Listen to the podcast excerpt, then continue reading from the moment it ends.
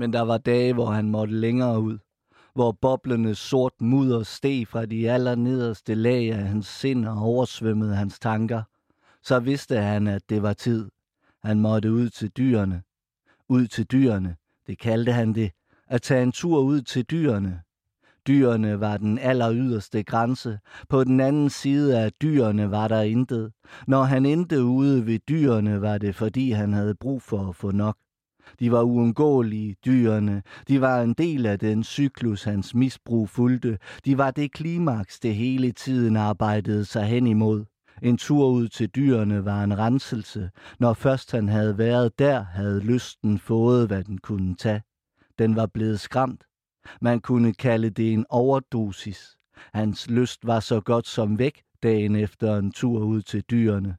Det var forløsning. Når han ikke var der, forstod han ikke, at han kunne komme derud. Den var jo afskyelig, sådan en ildrød hundepik, som blev vredet rundt og trukket ud mellem bagbenene og placeret og tvunget ind i kvinden. Det gav ingen mening, at det kunne ramme ens lyst. Han kunne ikke se på det. Ude ved dyrene var det ikke kvinden, han begærede, og ikke dyret, men dyrets måde at bruge kvinden på. For naturen var akten ikke en nydelse så meget som noget, den var nødt til at gennemføre. Og den blev gennemført, overstået, færdig.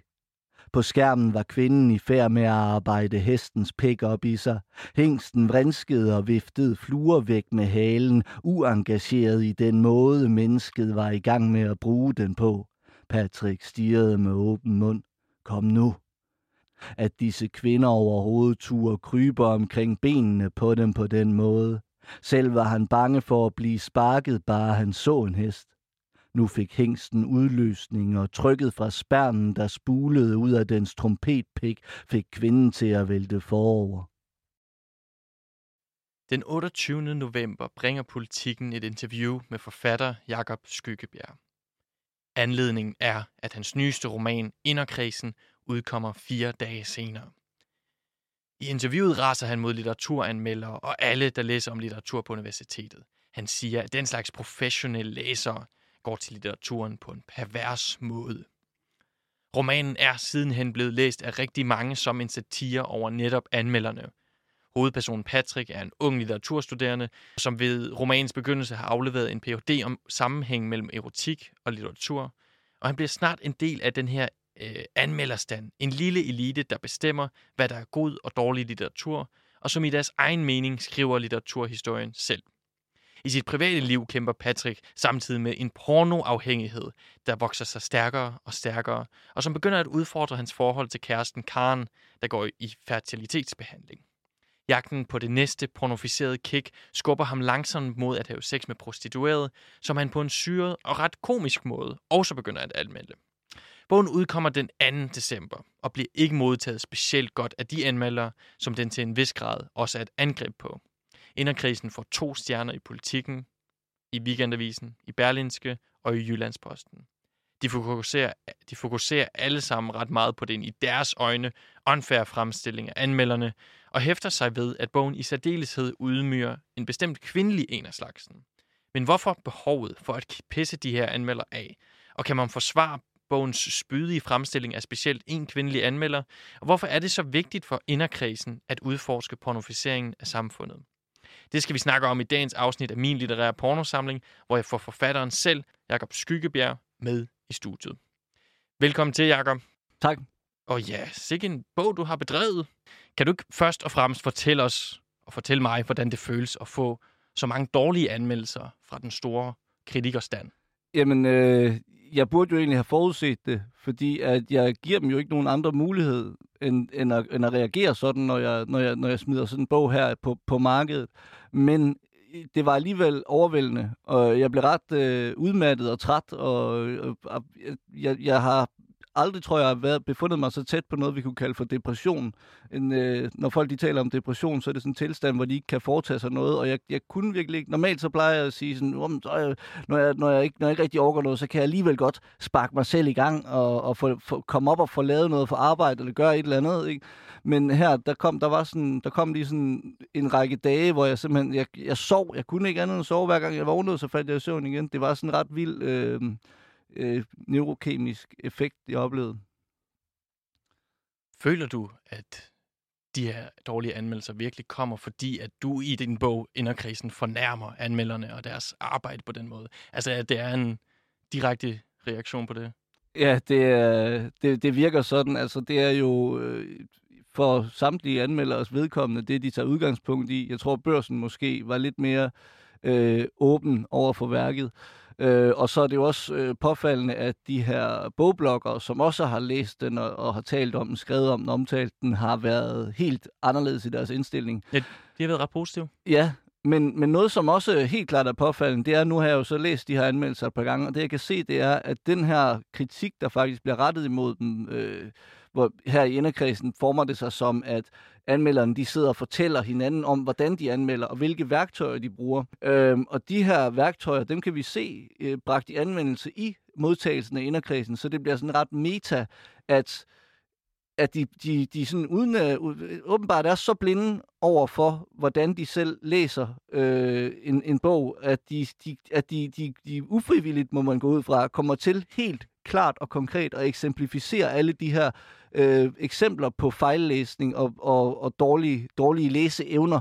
Og så kan det godt være, at det er fordi, de er travlt, det kan godt være, fordi de ikke øh, gider, og det kan være, fordi de ikke kan. Altså man ved ikke, om det er, fordi de er dårlige eller onde, eller har travlt, eller sådan så. Ja, fordi lad os lige, altså i øh, inderkredsen, der kommer der et portræt af en anmelderstand, som jamen bliver, altså det er en lille elite, som snakker meget sammen og bliver enige om næsten på forhånd, hvad de skal give en bog. Altså de, hvad hedder det, afviger ikke særlig meget i deres antal af stjerner, og så skal de selv finde begrundelsen på en eller anden måde. Og det er det, du mener med, at de ligesom ender med at komme det samme sted hen her? Altså, ja, jamen, ser altså, vi det virkelige liv. Ja, men der er også nogle, øh, ja, og der er også bare sådan nogle konkrete, man ser det hver gang, man udgiver en bog, så kan der være en anmeldelse, om den er god eller dårlig, så kan man se, at den ikke, dens indhold stemmer ikke overens med det, man har skrevet, og det kan befinde sig så langt fra, at det nærmest virker som om det er med vilje. Og det er så det, vi i inderkredsen kalder for tvangsmisforståelsen. Det er jo sådan en lidt sjov måde at sige det på, ja. øh, og anmelderen tager det meget seriøst og kalder det paranoid, men vælger så alligevel i deres øh, omtale og helt klart eksemplificere det. Så det er jo noget, vi kan spille videre på nu, øh, i forhold til, hvordan den skal klare sig på markedet. Jeg læser et sted i inderkredsen, at øh, en af de her strategier, som anmelderstanden har, det er, at man giver en bog tre stjerner, for så er der ingen, der lægger mærke til den bagefter. Altså, du har fået to stjerner, altså din seneste bog har fået to stjerner flere steder. Er det på nogen en bevidst taktik for ligesom at sælge bøger? Altså sådan en, der findes ingen dårlig reklame eller andet sted. Det har fået meget, masser af opmærksomhed i de danske medier. Ja, men jeg, jeg, jeg, jeg gik jo ud, inden, inden, vi, inden vi skulle lancere den, og begyndte at kalde den for årtidets skandaleroman. Jeg synes, det var sjovt. Ja. Øh, og det var, men, men, men det er... Og så, og så, har man, så opdager man, så når sådan en skandale så begynder faktisk i virkeligheden at udfolde sig, så føles den, så er det lidt anderledes end bare sådan en, en fest, hvor, hvor, man er, hvor man er i deadline og i de skønlitteratur på B1. Så er det i virkeligheden en, en, en helt anden bevægelse. Det er lidt ligesom, øh, det er lidt ligesom klimaforandringen. De føles sgu også anderledes end bare noget oversvømmelse. Sådan. Det, det, så det er, ret, det er ret interessant, men altså... Det, men det har ikke været det har ikke været en intention at de skulle øh, at der var nogen der skulle blive blive sure. Øh, jeg havde regnet med faktisk altså idiotisk nok måske regnet med at man var at man ville gå til den med, med åbne arme og, og når jeg når jeg vendte det her med, med mine venner og mine eksterne læsere inden vi inden vi udgav bogen, så var så var de jo meget sådan jamen det vil de synes er sjovt. De kan sige, at ah, det var ej, hvor skørt ja, ja. og sådan. Men øh, det er en lidt anden, øh, det er mere sådan, jeg er blevet kaldt småpsykopatisk i Jyllandsposten, og i information er jeg paranoid, og hos politikken er jeg mm, et eller andet misogyn, og, og de, din og datten. Øhm, og det, men men det, det, det, det, det, det er sammen noget, der kan eksemplificeres meget, øh, øh, øh, skæres mere ud i pap, øh, og noget, jeg har tænkt mig at, at selvfølgelig beskrive, øh, hvordan det er netop, at, de, at det er, de her ting, de er eksempler på de øh, værktøjer, som inderkredsen bruger i bogen.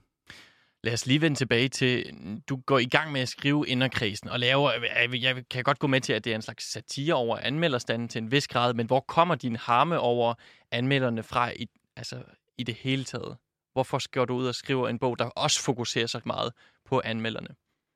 Jamen, jeg synes, at det er ligesom om, jeg, jeg, jeg, kommer, jo, jeg kommer jo fra øh, et fabriksarbejdermiljø i Jylland, og der har jeg ikke vokset op med nogen som øh, litterær øh, forestilling, nogen, nogen sådan, noget sådan berøring med litteraturen. Jeg er ikke opvokset vokset op i en atmosfære, der havde noget med litteratur eller nogen som helst andre former for kultur eller kunstformer at gøre. Selvfølgelig, der var Røde Mors Rockcirkus på anlægget, og, og der var øh, Dirk Passer-film i fjernsynet. Men, men øh, hele den der øh, fornemmelse for øh, kultur og, og kunst er noget, jeg ligesom har, har tillært mig og, og har fået ind ved det, man kalder learning by doing jeg øh, har læst og skrevet, og, og på den måde taget det her øh, naturlige øh, talent for, for formulering, øh, det naturlige talent for sprog, og som i høj grad er også et, et, et musikalsk øh, en musikalsk tilgang til sproget, som, som er, et, er blevet ret essentiel i den måde, jeg skriver på. Og, og, og det gør, at når jeg så skriver, så er der nogle andre værdier, der er i højsædet. Men jeg, jeg ved, at skriften og sproget i det er, er på, på, på, et af de høje, på et af de højeste niveauer, vi har i det her land. Øh, og alligevel, så er det ligesom om, man, man kan ikke se det, fordi at man, hvis man har studeret på universitetet og har lært øh, om det der, eller på forfatterskolen har lært om det der, øh, så, så forstår man ikke den her sådan, øh, emotionelle tilgang til sprog, som, som jeg har fået, fordi det er den eneste skoling, jeg har haft. Det er min følelse omkring det jeg synes, at de her anmelder fokuserer virkelig meget på kritikken af anmelderne. Det forekommer mig en lille smule, hvad kan man sige, overdrevet. Men hvis vi skulle forsøge at lege med og gå ned i nogle af deres argumenter mod inderkrisen, så er det en af anmelderne på politikken, blandt andet Benedikte Guidi Tura Huang, siger, at hun er træt af, at satiren over den falderende mand skal tage kvindekroppen til gissel. Hvad tror du, Jacob, at hun mener med det? Og hvorfor tror du, hun mener, det er et problem? Jamen det her, det er et eksempel på, på den her øh, fordomsfuldhed, hvormed man kan tilgå et værk. Fordi man ser, hvis der nu havde stået, hvis der havde en kvindelig forfatter, så havde hun ikke set det her. Det er, jeg i hvert fald mener, at der er god grund til at tro. Men hvis hun havde læst på bagsiden og en ekstra gang og havde set, at der stod, at den også var et portræt af patriarkalske strukturer, så ville hun øjensynligt have fået øje på, at hele det her med porno og prostitution og så videre, det er en, en man kan sige, netop nogle, nogle, nogle øh, arterier, nogle, en, et patriarkalsk arteriesystem, som løber under samfundets overflade, og som vi ikke beskæftiger os med, som vi ikke øh, tager højde for i vores daglige samtale omkring det her. Nu er der jo så meget nu med patriarkatet, og alle bruger det ord, som det er en feministisk, ideologisk set et feministisk udtryk, og, og så er det, og, og alt det her med, at vi skal, vi skal have mere ligestilling osv. osv. Og så er der en, der kommer kommer og beskriver det og trækker det frem i lyset, mm. og så reagerer øh, Benedikte ved at blive øh, ved, ved at blive harm og siger, at det, altså ligesom om det er noget, jeg finder på, eller det, det er jo, det er jo hun, hun, hvis hun var feminist, hvis, det er jo en antifeministisk læsning, hun ender med at lave, fordi at hun øjensynligt, som jeg ser det, altså i hvert fald har, har låst sig fast på, at det ikke, at, at, at det er det at, at det er, at det er en, en et, et, altså det, det, er også, det er også forstemmende for mig at opdage, at man kan have, at folk går har så lave tanker om mig, at de tror, at det er sådan en eller anden øh, værksteds øh, humor, jeg, jeg, eller hvad, hvad, hvad, man skal kalde det, sådan, sådan dårlig, øh, dårlig, sådan dårlig øh, der var også en, der skrev, at øh, Ditte Korfits var sådan en 50'er pin-up øh, øh, karikatur, som, altså det, det er jo, man kan, det, det, er jo, det, er jo, det, er jo, det, er jo, det er jo at have ekstremt lave tanker om mig, at jeg skulle mm. være sådan, at jeg at laver sådan noget. Altså, det er, jo, det er jo svinsk, og det er jo fordomsfuldt. Det er jo diskriminerende. Men, men hvad hedder det? Det går vel præcis som du siger, Ditte Korfitz, øh, hvad hedder det? Er der mange, der læser som en person, der eksisterer i virkeligheden? Altså, hvad hedder det? Nærmere betegnet Katrine Dias, som skriver litteraturanmeldelser for Weekendavisen. Der står endda på sidste side af romanen, at nogle af hendes replikker i den tredje del af bogen stammer fra Katrines Instagram-profil. Kan du ikke godt forstå, at, at der er nogle folk, der bliver forarvet over så direkte en portrættering? Det er jo... Øh, jeg har ikke... Øh, det er, det, Ditte Korfits karakteren er et... Øh, altså hele inderkredsen, forløbet, fortællingen i inderkredsen i bogen her, er jo en fortælling, som ligesom øh, springer ud af virkeligheden, og den er sådan en, en satirisk forvanskning af virkeligheden, og derfor så var øh, det også oplagt, altså at Katrine Dias er som, øh, er som karakter i virkelighedens komedie, øh, Øh, en, en, en, en uundværlig, øh, en uundværlig øh, element i den her øh, virkelighed, som, som inderkredsen så forvrænger og, og fremstiller. Så man skal ikke tage det som om, at det handler om, at Katrine Dias konkret sådan. Det er mere sådan Øh, den figur, hun er, også i inderkredsens medlemmers bevidsthed. Det er dem, det er Patrick og Tusse, der ser på hende, snakker om hende, snakker om hendes ben, øh, og, og betragter hende på den måde, som de betragter hende. Men når det så er sagt, så det er jo noget af det, der også er forstemmende ved, at deres anmeldernes, øh, det er en indsigt, man får i anmeldernes læseevner i modtagelsen af den her bog, at at de er så forhippet på, at det skulle være en tilsvining og en latterliggørelse af Katrine Dias, som, som hende, fra, øh, hende fra Information, Bodil fra Information, ja. øh, siger, at de, det er også bare fordi Katrine Dias er så dum og så nem at gøre nar af og sådan noget. Men jeg har ikke sagt, at Katrine Dias var dum. Jeg har ikke sagt, at hun var nem at gøre nar af. Jeg har heller ikke sagt, at hendes Instagram-indlæg var floskeltekster. Det er alt sammen noget, Bodil selv skriver, og det er altså Bodils egen mening, hun skriver, skriver ud, og så skal, jeg, så skal jeg have den trukket ned over mig. Men når det så er sagt, så vil man, hvis man var åben i sin læsning, opdage, at hende i bogens tredje del, der siger Ditte Korfits, at hun elsker Jakob Skyggebjerg. Han er original, men vi har ikke plads til det originale i Danmark, fordi det skal komme udefra, så vi kan lave en kopi, og så kan vi kalde det for vores egen, og sådan er det at være et lille land. Det er noget, om, der handler om, hvad det vil sige at være et lille land, og en lille kultur, som ligesom skal have sin egen øh, Medina og sin egen øh, øh Christoffer osv.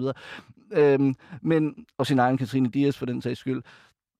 Men når hun siger det, så skulle det også gerne blive klart, fordi hun siger, hun, øh, det, det der sker, jeg kan lige hurtigt rise op, øh, det der sker, det er, at der er en i inderkredsen, det er en af inderkredsens bøfaftener, og der er en, der kommer til at nævne Jakob Skyggebjerg, og så brænder det helt sammen for alle de her mænd, der sidder en del af den her inderkreds, fordi de kan ikke acceptere Jakob Skyggebjerg som forfatter. Han ved ikke, hvad han laver, han er ikke gået på litteraturvidenskab eller forfatterskolen, vi kan ikke forstå, hvorfor han skal være her. Han er kommer ind på scenen fra det mørke Jylland i bare overkroppen med guldkæde og så videre, har den der hiphop-agtige baggrund. Nej, det kan i hvert fald aldrig nogensinde blive acceptabelt. Og det er på på den måde, så er Ditte Korfis karakteren, i og med at hun også siger, jeg elsker Jacob Skyggebjerg, så er hun også lige så meget et, et selvportræt af Jakob Skyggebjerg, som hun er en Katrine Dias figur, kan man sige.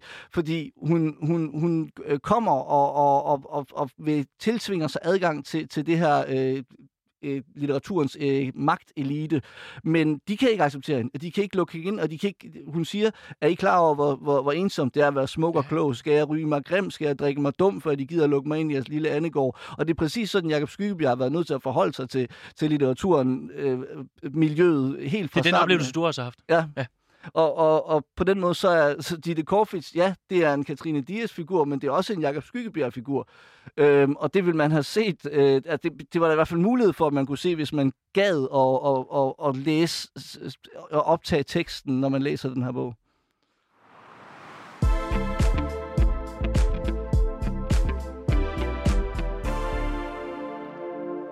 Et andet argument, som en anmelder er kommet med, er også, at Inderkrisen er en paranoid roman, især fordi den ligesom overdriver, hvor magtfuld og kultagtig anmelderstanden i Danmark er. Altså, er det meningen, at den skal være en smule karikeret, eller mener du, Jacobsen, helt seriøst, at anmelderne i Danmark er så magtfulde, altså at de kan gå ud og, og præge, hvad folk læser sådan en til en? Ja, altså, man, man kan sige, øh, der, der er jo en mærkbar forskel i... Altså, jeg har... Øh, inderkredsen er min mest gennemførte roman til dato.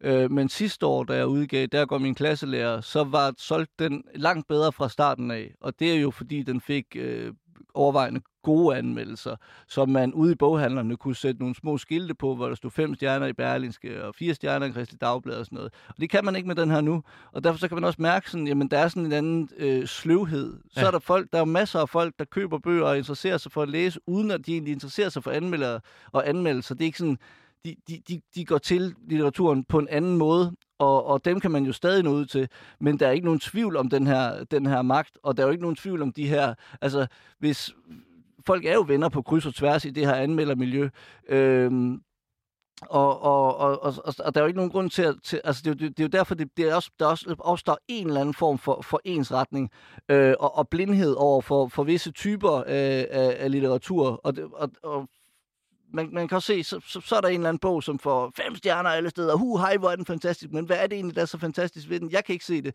Øhm, og og, og den, så, det, det, den situation ser man også hele tiden, og det er ligesom om, øh, det, det, det kan godt ligne sådan en, en fest, hvor folk går ind og bliver enige og danser ja. sammen om, om et eller andet, og så, og, men der er egentlig ikke noget i det. Men er det ikke også, fordi man har forskellig smag på den måde? Altså, det kan jo godt være, at de alle sammen har ensrettet deres smag, og så du synes, at de romaner, de giver fem stjerner, det, det falder ikke i din smag. Jo, ja, men, men altså, det, der, der er bare sådan en underlig, øh, der er sådan en underlig øh, hygge, hyggeenighed øh, til stede, som, som, som, som, som, som man ikke, øh, som ikke nødvendigvis er, øh, er øh, rimelig i forhold til, at, altså det, det er ligesom om, øh, ja, jeg ved sgu ikke lige, hvad, nu, nu kom jeg lige væk fra den. Hvor var det, vi var? Jamen, øh, jeg vil også bare spørge dig om det her med, at anmelderne, altså i inderkrisen, der, der har de sådan lidt anmelderikursus internt mellem de her mennesker, som allerede har meget magt, og de siger, at nogle gange kan man læse en bog ved ligesom at skimme bestemte steder i bogen, og så lave en anmeldelse derudfra. Altså, tror du helt seriøst, at de overhovedet ikke læser nogle af de bøger, som de anmelder? Jo, jo, jo, jo, nogle af dem men man, man får en bog i hånden, og så siger man, ah, den her, den, nå, den er nok sådan og sådan, og så når man så læser den, så øh, finder man... Altså, det er jo det, det, det er et af, det er et af de, de her problemer med, med læsning, det er, at du, du får bogen i hånden, og så har du sådan set allerede lidt en idé om, om den er øh, fire stjerner eller to stjerner.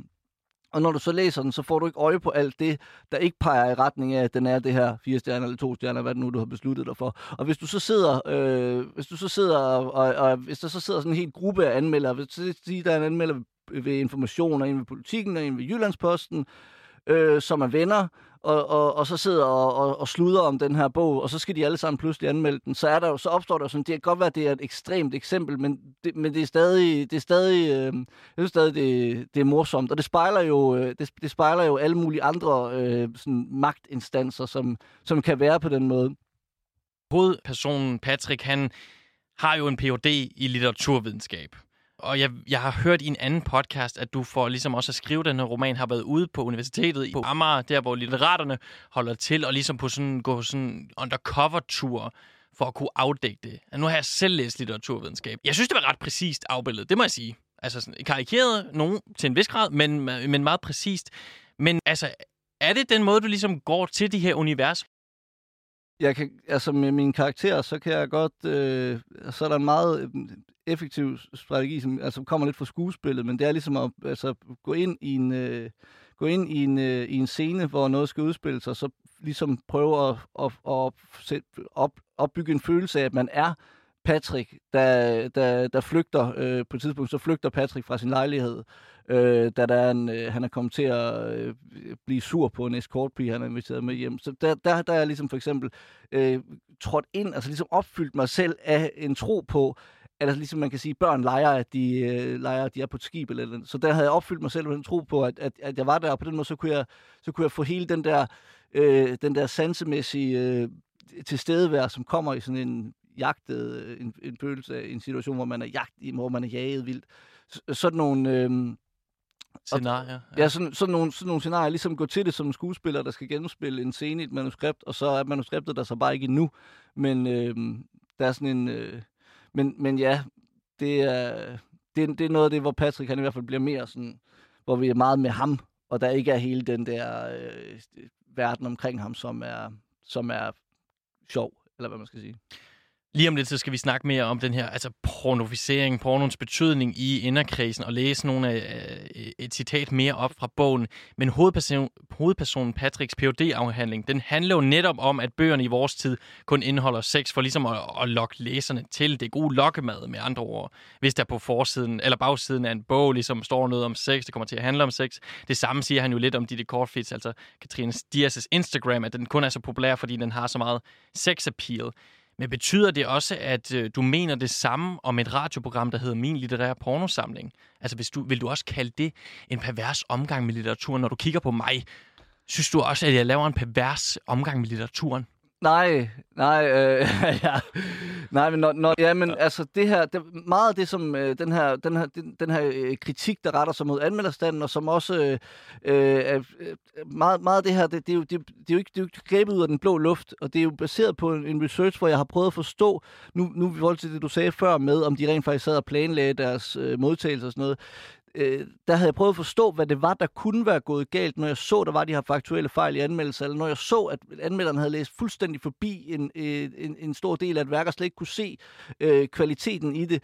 Øhm, og og øh, der, der er nogle eksempler, jeg har ikke lyst til at sidde og nævne navne, men jeg, jeg, jeg kunne sagtens konkretisere helt præcist, hvad det er for nogle meget øh, urimelige, uacceptable eksempler, som altså hvis man fejl, fejl, som bliver begået af anmeldere, som hvis de nu havde været fabriksarbejder, så var de blevet fyret. Men fordi de er ved en eller anden avis, så, får, så holder redaktøren hånden over dem og siger, det er bare anmelderiets lod, og min søde lille uskyldige anmelder kan ikke begå nogen fejl. Og der er det sådan, når redaktøren ikke vil gå i flæsket på ja. dem, så må nogle andre gøre det.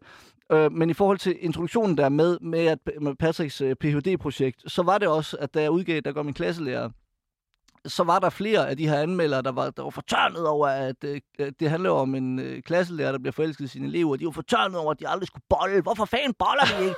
det stod der ikke, men det stod ligesom at læse mellem linjerne. Hvorfor fanden jeg sidder og læse igennem alt det her? Så kommer ikke noget sex. Øhm, og det, den, den stemning var det ligesom også baseret på, øh, på den, den, der, den der Ph.D., som han sidder og skriver.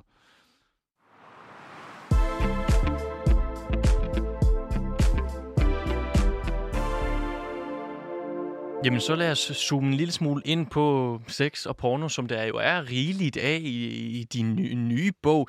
Og jeg synes måske, inderkredsen er i mine øjne måske ja, en af de modigste udforskelser er ikke kun pornografien i det hele taget, men mere specifikt internetpornoen og den effekt, den kan have over os. Altså, jeg kunne godt tænke mig, at du starter med at læse et citat op. Jeg tror, Patrick han er på vej i toget til Odense. Han skal vist forelæse derover. Og så kommer han ind på en slags webcam-side. Er det ikke også sådan, det foregår, hvor han ligesom får en mere umiddelbar kontakt med en pige? Jo, vi er, en, øh, vi er i en, øh, en del af den her, det er bogens anden del, hvor Patrick ligesom øh, bevæger sig længere øh, ud i, imod øh, en, en verden, som han, som han øh, ligesom lidt drømmer om at, at, at, at, at forsvinde ind i, og hans, øh, hans flugt fra den der øh, konventionelle øh, par, parforholdsinstitution, øh, han, han lever i derhjemme med sin kone. Øhm, så, så, han, så han er, nu er han kommet lige det skridt længere ud, at han, han, har, han er begyndt at kigge på webcam. Øhm, han har været pornoafhængig i en vis rum han tid. Han, eller har, han har jo set en masse porno og sådan noget, men ligesom altid har været for fornuftig til at, til at, til at gå, gå skridtet længere ud. Øhm, men på et tidspunkt, så gider han simpelthen ikke. Altså, det, er også, det, det er også det, at han, han, bliver, han bliver bedt om at tusse og finde ind til sit indre monster. Ja. Og når han bliver bedt om det, så bliver han også ligesom, så bliver det også godkendt, at han, at han anerkender den bestialske, øh, mørke side af sig selv, som har ligget og slumret øh, og, og glædet sig til at slippe fri, øh, mens Patrick har været den her, som han selv siger, pæn og ordentlig ja. øh, akademiker. Så lad os høre. Lad os høre.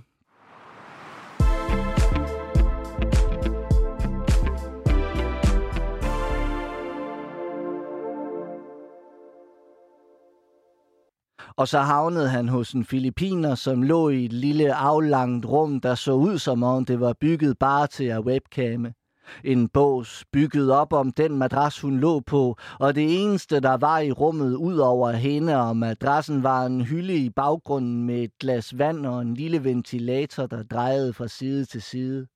Her var billedkvaliteten dårligere end hos de andre, der var ingen lyd på. Og da Patrick trykkede på private-knappen, kom prisen op. Bare 0,99 dollar i minuttet. Så bad den om kreditkortoplysninger. Og her havde Patrick allerede truffet sin beslutning. Bare en dollar i minuttet. Han skulle se, hvad det gik ud på. Han meldte sig til at komme ind i den private chat med pigen, og der var stadig ingen lyd på, men hun smilede og vinkede til ham, og hun var så bleg og mager, at Patrick tænkte, at hun i hvert fald ikke sad og blev rig på at webcame. Og så vidste han ikke, hvad han skulle gøre. Hvad gjorde man? Han skrev, at hun skulle tage trusserne af, og så sad hun der. Og han skrev, at hun skulle lægge sig på alle fire. Han fik hurtigt flere for det. Let me see that ass, skrev han. Han kunne mærke det.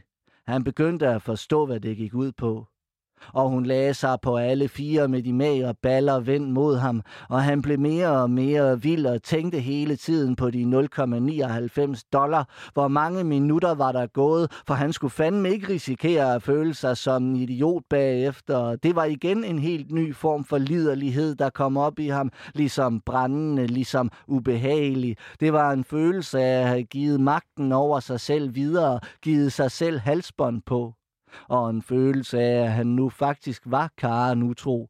Det var sex. En form for sex, det her, han havde med denne kvinde. En form for fjernbetjent, digitaliseret, ynkelig sex. En ynkelighed, der gjorde ham endnu mere liderlig. Og han skrev, at hun skulle sprede ballerne for ham, og han skrev, at hun skulle stikke en finger op i røven for ham, og en mere, og han skrev, at hun skulle knippe sin røv med sine fingre for ham, og den lille kvinde knippede sin røv med sine fingre. De blege fingre forsvandt op i det blege røvhul og kom ud igen, og det forekom at være fuldstændig blottet for nydelse, så tørt og ubehageligt. Og Patrick kom, han skyndte sig at komme, det skulle ikke stikke af, han skulle bare lige se, hvad det gik ud på, og han skrev det til pigen, I kom, og pigen smilede og satte sig, som hun havde siddet, da han kom ind i hendes chatrum, i skrædderstilling på madrassen, hænderne på tastaturet. Thank you, skrev hun og sendte ham et fingerkys.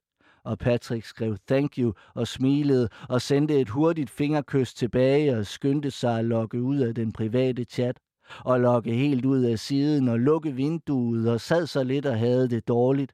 Dårligt over, at han rent faktisk havde gjort det her i en forstand været Karen utro, og dårligt over det, han havde været vidne til.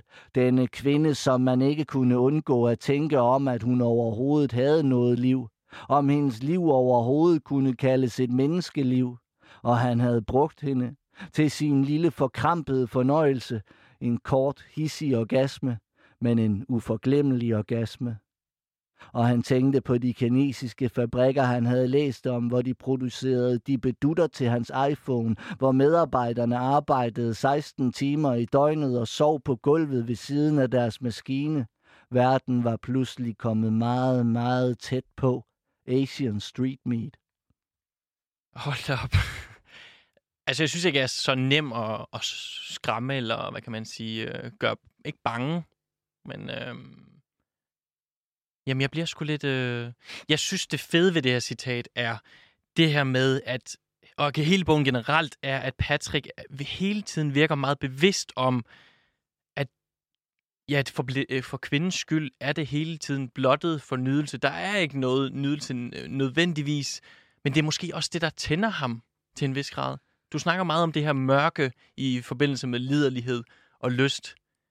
Ja, Ja, ja men det er, det er, det er, altså, vi har, vi har jo sådan en, øh, Patrick er jo øh, pæn og ordentlig akademiker, og øh, moralsk øh, så øh, prøv, i hvert fald gør et forsøg på, som alle andre fornuftige mennesker med et ansigt, øh, og, og, og gør et forsøg på at, at leve op til tidens krav om moralsk renfærdighed.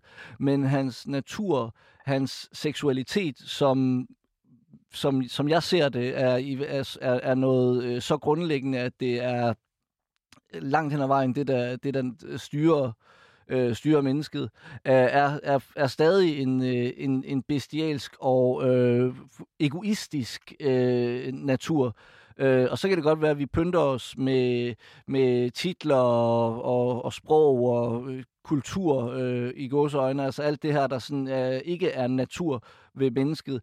Men øh, det, er, det, det er stadig kun en, en, en, altså, som jeg ser det, en selvforherligende fremstilling af, af, af, af, af, af altså en, en mangel på anerkendelse af den her natur øh, øh, at vi, vi biler os, vi skal bilde verden ind, at, at, der, at det er noget andet, der, at der findes andet, øh, men helt hvis man skræller det hele væk, så er der naturen tilbage. Og, og, og, og, og det, som der også er med sådan et stykke som det her, og meget af det her med det seksuelle, øh, det er også, at når vi, når vi, når vi, når vi render rundt og, og gør os selv til, altså når vi render rundt og moraliserer, og ligesom har den her moral, moralistiske i hvert fald, øh, øh, øh, det her moralistiske dogme, der, der ligger over alting hele tiden, så, så stemmer det bare ikke overens med de her sådan, skjulte øh, ting, som, som henvender sig til seksualiteten, såvel det prostitutionsmarkedet som øh, pornografimarkedet, øh, hvor at, altså, vi lever i en tid, hvor vi har en telefon, som børn helt ned til 6 år øh, har en telefon, som er linket op til døgnet rundt til en ubegrænset øh, pornosamling. Øhm, og, og som indeholder jo også øh, det her Asian Street Meat, som Patrick sidder og ser i starten, øh, hvor det er sådan altså lidt betænkeligt, hvad, hvor, hvor, hvor moralen er henne øh, hos en person, der ser det, men hvor alting er, så sker der jo heller ikke noget ved at se det. Det ligger der jo alligevel, kan man sige, og vis mig det menneske, som så øh, holder sig selv øh, i sidste ende moralsk renfærdigt nok til øh, at, at, at at lade helt være med at, at se på den slags, eller opleve den slags. Og hvad er det så for nogle ting, der går igennem hovedet på en, imens man oplever det, og hvorfor ser man det, øh, og så stadigvæk ligesom skal, skal gå og propagandere for en øh, påstand om moral.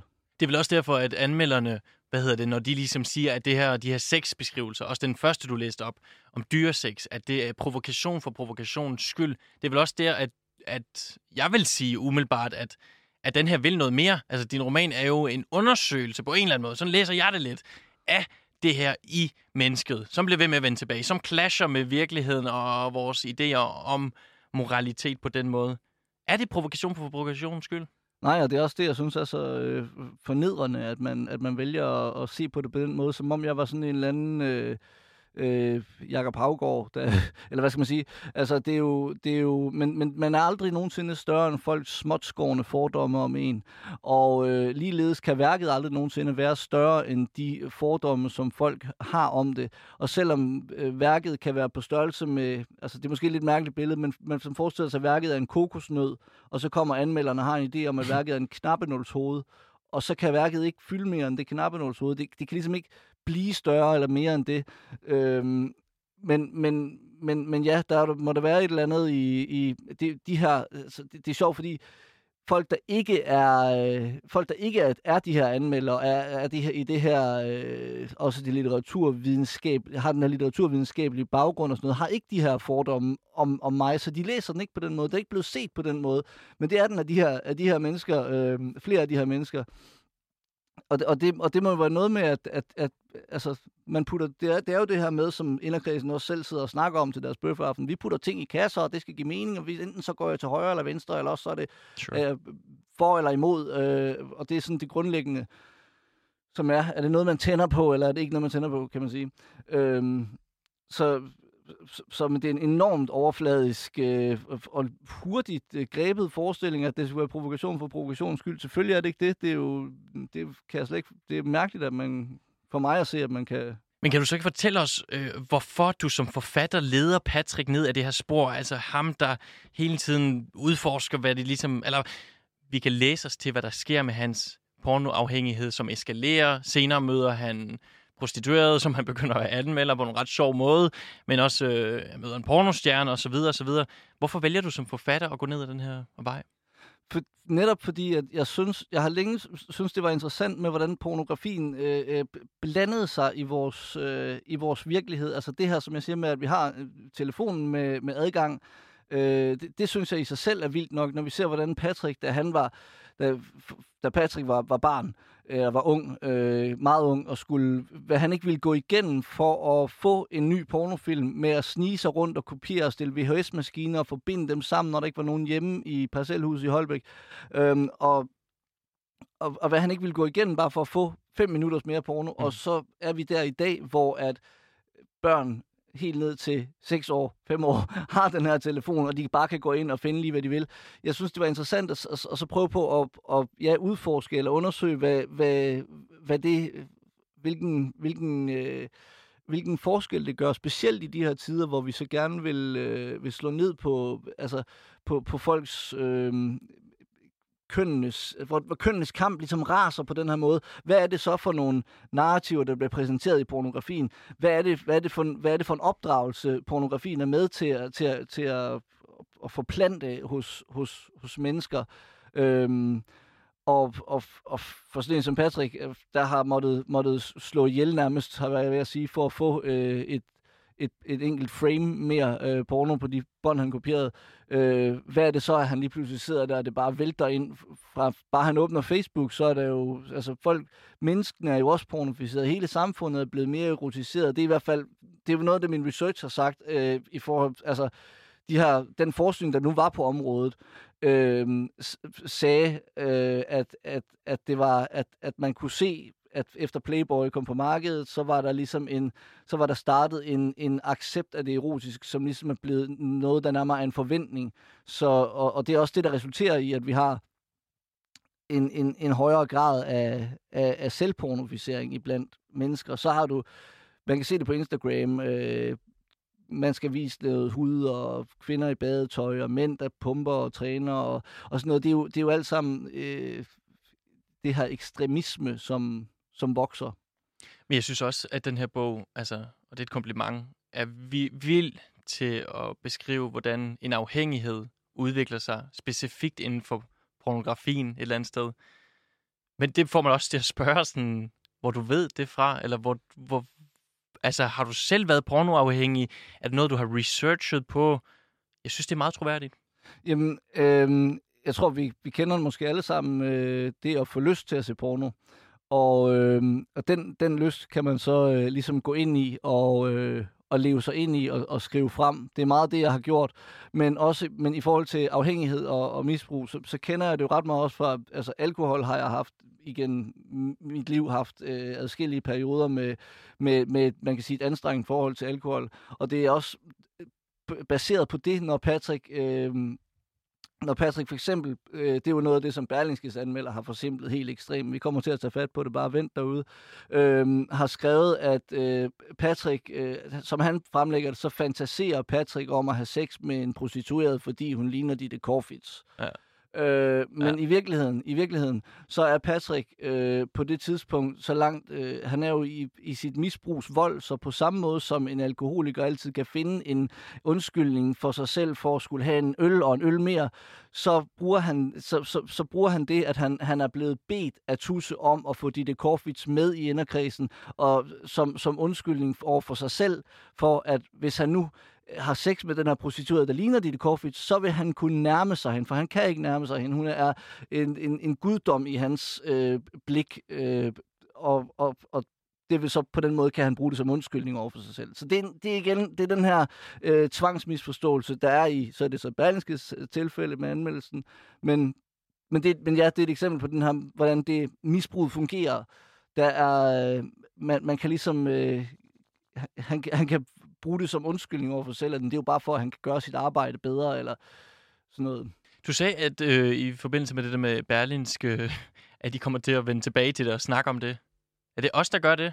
Eller Nej, jeg, er det dig, jeg, der har en strategi? Jeg, øh, jeg har tænkt mig at tage fat på det, fordi øh, eksemplificere det for, for offentligheden, hvad det er, der går galt. Fordi det er åbenbart ikke nok at skrive en roman. Nej. Så må man jo tage udgangspunkt i modtagelsen af romanen. Og... Så skal du skrive en, en ny roman, eller hvad hedder det? Hvordan kommer det til at tage form? Jeg skriver en kronik, hvor jeg eksemplificerer øh, ud fra modtagelsen, hvordan anmelderne gør sig skyldige lige netop alle de ting, som vi påstår i inderkredsen. Altså bogen, den omtaler jo også liderlighed og lyst ind præcis som et mørke. Det citat, du lige læste op i starten, hvor Patrick onanerer til dyresex, bliver som sagt beskrevet som den yderste grænse. Kan du ikke lige forklare, hvordan det skal forstås? Ja, um, altså, hvis, øh, hvis man nu er um, alkoholiker, så kan man, øh, så kan man måske godt øh, få sådan en periode, hvor man drikker meget rødvin. Fordi så bliver rødvin til ens yndlingsalkohol. Men så på et tidspunkt, så kommer, så kommer der en aften, hvor man får drukket så meget rødvin, at man får kvalme bare ved, ved duften bagefter. Øh, og så går der noget tid, med, og så tænker man, jeg kan aldrig nogensinde drikke rødvin igen. Øh, men, men, men så går der noget tid, og så lige pludselig så er man lige så vild med rødvin, som man var før. Jeg ved ikke, om det er eksempelvis, vi beskriver det. Hvad hedder det? Men det her øh, pornoforbrug og overforbrug hos Patrick, det ender jo også med at ødelægge hans forhold til kæresten gennem mange år. Altså generelt brænder han en masse broer i sit private liv. Altså det sejler også lidt i forhold til hans forældre og søster. Men er det fordi han, er det fordi, han ikke kan stoppe det, altså fordi han er afhængig af at få et nyt fix, eller er der også en vis grad af søgen efter frihed i det? Altså det leder ham, skubber ham lidt ud af borgerskabet på den måde. Der er jo sådan en scene i slutningen, ikke spoile, men hvor han går lidt amok, går ud i byen.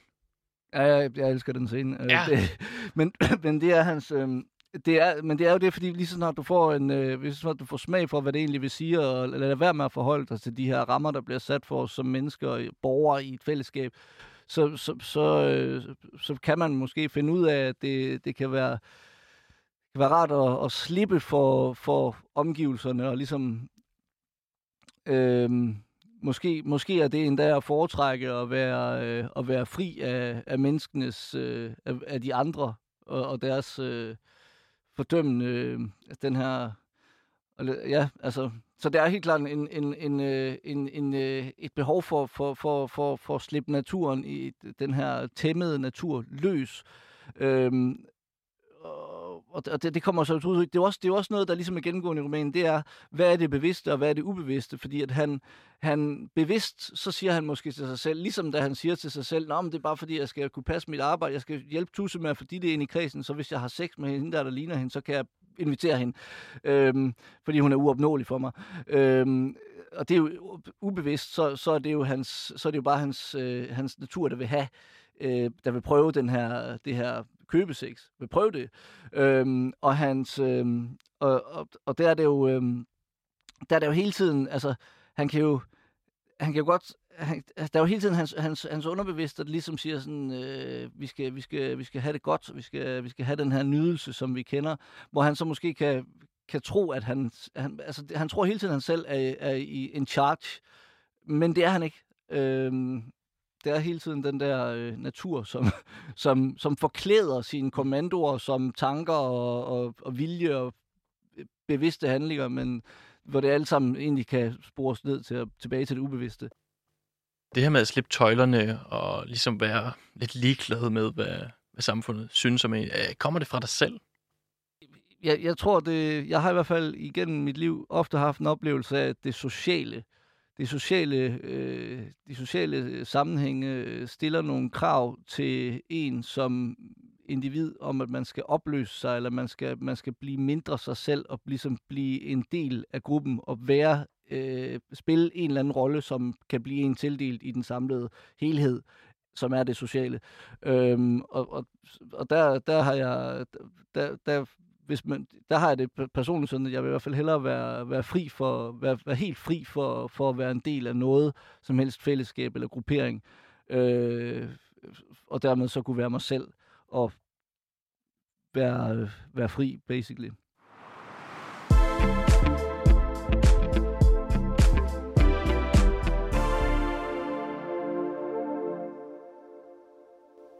Jeg kunne godt tænke mig at spørge dig, om du ser den her roman Inderkrisen som... Altså, fordi det er en fornemmelse, jeg har haft, mens jeg har læst den hele vejen igennem. Altså, som lidt et angreb på en kultur. Og du nævner måske også i løbet af interviewet her, altså, som man kunne, en kultur, som man kunne kalde politisk korrekt eller vogue. Er det en roman, der bevidst tager et opgør med den? Den, den, bliver, den stiller i hvert fald spørgsmål, den sætter spørgsmålstegn ved, om det er, om, om, om de her ting rent faktisk øh, er mulige. Øh, jeg tror, hvis den skulle være et opgør med, eller henvende sig direkte til, til, til, til et woke-publikum og sige noget til dem, så vil man måske snarere gå øh, sige, det kan godt være, at vi er enige i alle de her politiske ting som sådan, men øh, øh, den, den eksekveringen er øh, muligvis lige så uhensigtsmæssig som en hver anden øh, ekstrem øh, ideologi, om man vil. Er det igen fordi, at vi øh, naturens side, det, der, det bestialske, der vender tilbage? Altså, kan, det kan vi ikke? Nej, jeg, tror, jeg synes, der er, det, der er, en, der er, en, der er en enorm øh, grad, altså, og tiltagende grad af fornægtelse af det menneskelige, øh, det menneskelige væsen, som er et naturvæsen. Øh, og og, og det, det forekommer mig bare at være, være dumt, når man er bevidst, hvis man, for mig i hvert fald, hvis, som så også er bevidst om, altså har set, altså jeg har, jeg har været, jeg har, jeg har, jeg har, jeg er blevet, man kan sige, jeg er blevet woke på den måde. Altså, jeg har op, jeg er vågnet op og begyndt at kunne se de der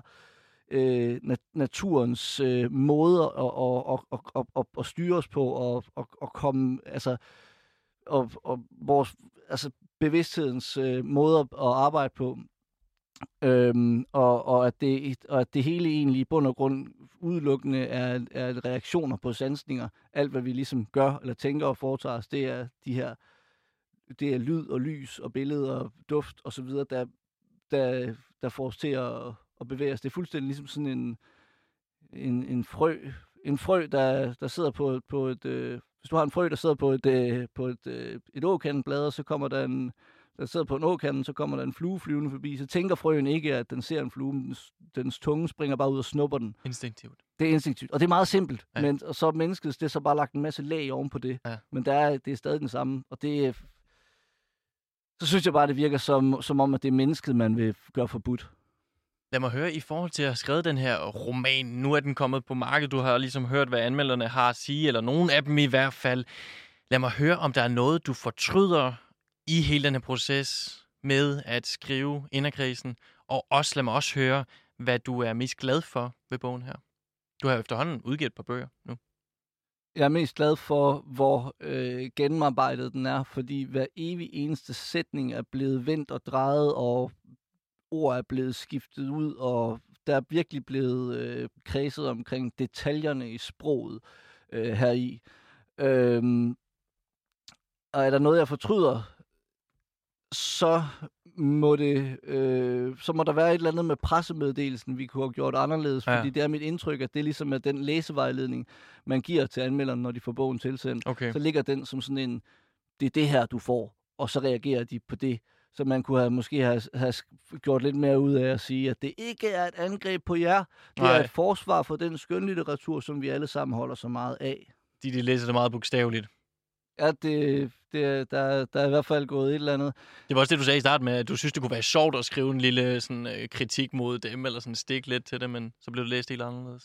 Ja, fordi altså, der, der, der, ja, det er jo en undersøgelse af, hvad, hvad i verden det går galt, når folk anmelder, og så, så, får vi det, så får vi konkrete eksempler på det i samtlige af, af eksemplerne på læsningerne, der er kommet i modtagelsen.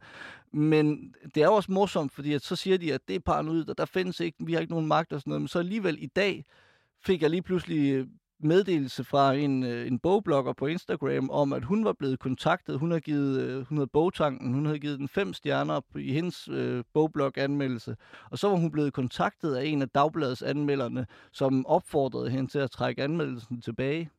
Det er jo ret øh, inderkredsen-agtigt at gøre. Ja, ja, ja. Så, Det er lige præcis det, det, handler om. det, altså, man bliver enige om inden, og så udskammer man forfattere, der, ja, som man ikke kan lide. Der er en, der... Så, så det er ret vildt, så det glæder jeg mig til at se, hvad der sker. Jeg glæder mig til, at vi finder ud af, hvem det er. Det glæder jeg mig sgu også til. Jeg skal lige høre her til allersidst. Tror du, at det er en slags ny retning for det image, som jo på en eller anden måde er Jakob Skyggebjerg? Tror du, at anmelderne også i fremtiden vil huske det her? Er du bange for det, Jakob? Øh, jeg, jeg, har ikke, jeg, jeg, må sige, jeg har ikke lyst til at, at rigtig at sende noget på, på bogmarkedet lige pt. men, men så er det jo også bare en opfordring til at prøve nogle andre ting af. Vi må se, hvad der sker. Ja. Jakob øh, Skyggebjerg, tusind tak, fordi du havde tid til at komme her forbi. Det var fornemt at have dig med. Det var en fornøjelse. Ja, og lyt med i næste uge, hvor jeg får forfatter Mads Ananda Lodal med i studiet. Her skal vi snakke om hans nyeste roman, Sauna, der giver et øh, ja, sjældent indblik i bøssesavnaen Adonis, men også udforsker forholdet mellem hovedpersonen Johan og hans transkønnede kæreste William. Mit navn er Jakob Nielsen, og vi lyttes ved i min litterære pornosamling.